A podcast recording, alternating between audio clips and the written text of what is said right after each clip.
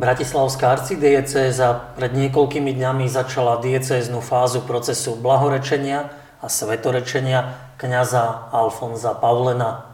Urobila tak po rokoch prípravných prác, zhromažďovania dokumentov, ale aj vyhľadávania svetkov.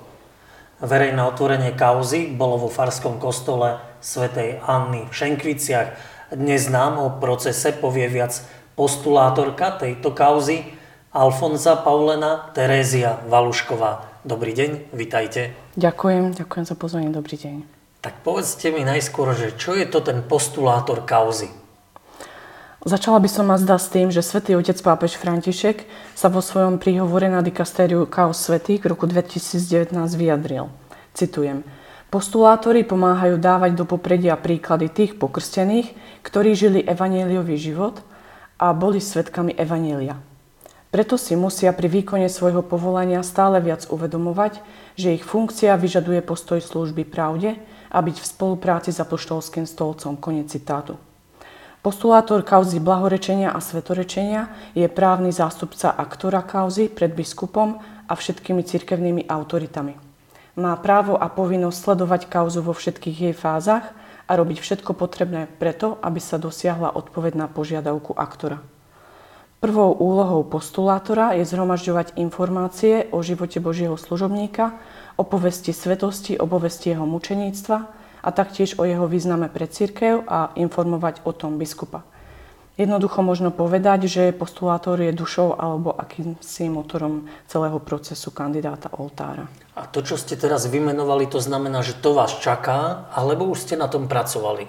Na niečom už sme pracovali a niečo ma čaká. Čiže máte zhromaždené nejaké dokumenty, áno, áno. podľa ktorých je indícia, že vlastne kňaz Paulen bol svetého života.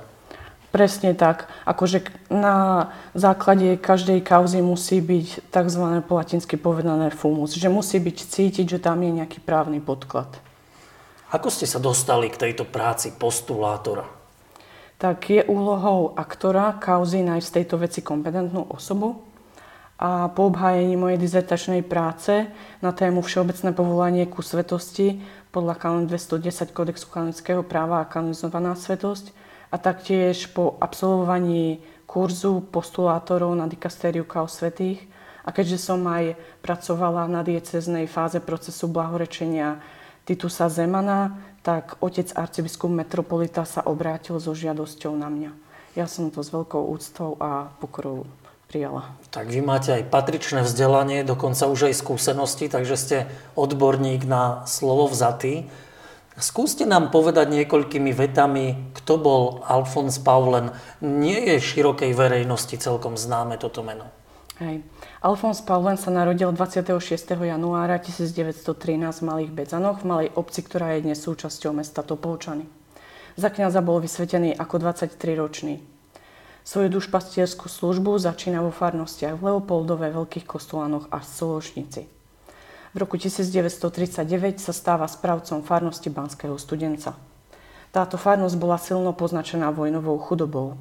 V obecnej kronike sa píše, že svojou láskou a duchom prezieravosti uchránil obec pred vypálením a pred mnohými vojnovými hrôzami. V roku 1947 bol preložený do farnosti Šenkvice, kde začal svoju skutočnú duchovnú obrodu.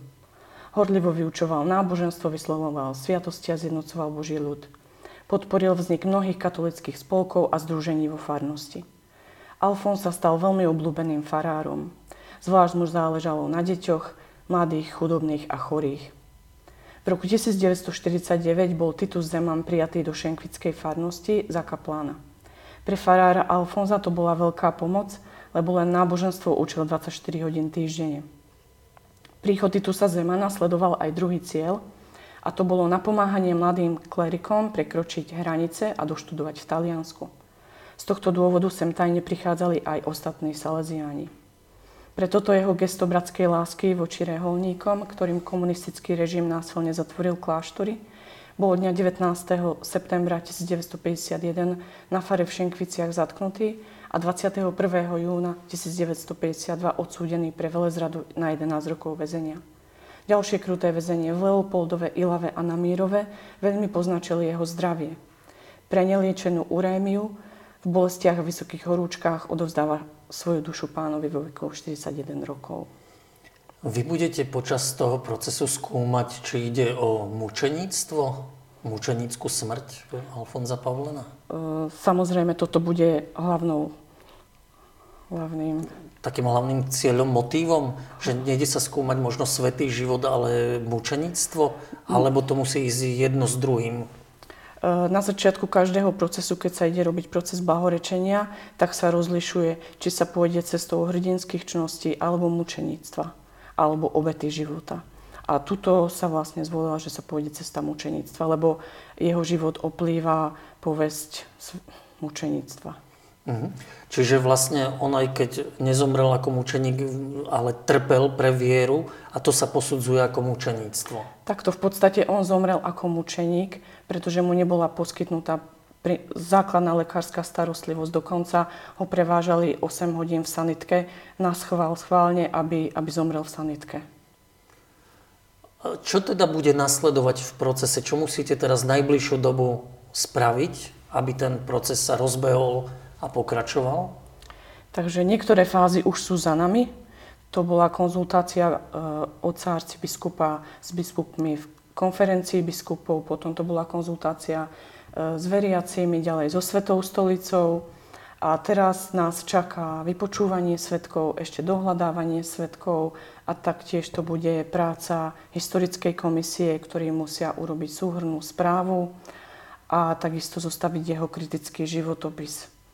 Ďalej to bude zhromažďovanie tých svedeckých vypovedí a napokon v spolupráci s notárom, aktuárom pripravíme všetky dokumenty celej fázy na záverečné zasadanie, kde budú tieto dokumenty podpísané, zapečatené a pripravené na prevoz na dikastérium pre kauzy No hovoríte, že zabezpečiť svetkov, ale on zomrel začiatkom 50. rokov, čiže to je pred 75 rokmi.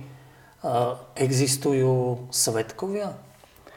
Áno, je to už veľmi dávno, ale našťastie ešte žijú svetkovia, zvlášť sú to farníci zo Šenkvíc, ktorí si na ňo spomínajú, mali možno vtedy 7, 8, 9, 12 rokov. Máme tam ešte teraz pani, ktorú ideme vypočúvať, ktorá sa narodila v 29. Takže ešte máme svetkov.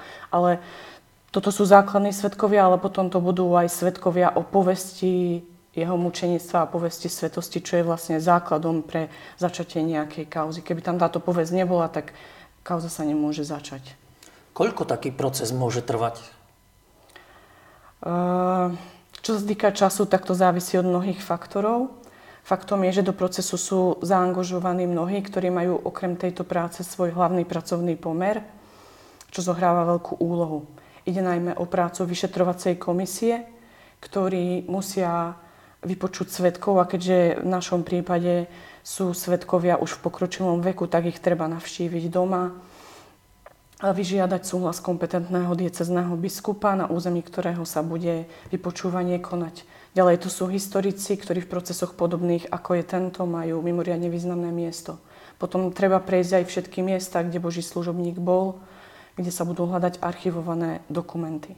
Potom ďalším faktom je to, že všetky dokumenty bude treba preložiť do taliančiny, ale veríme, že Pán Boh nám bude žehnať a v dohľadnom čase budeme môcť uzatvoriť dieceznú fázu a presunúť ju do rímskej fázy. Keďže ste robili aj na procese Titusa Zemana, u neho to koľko trvalo?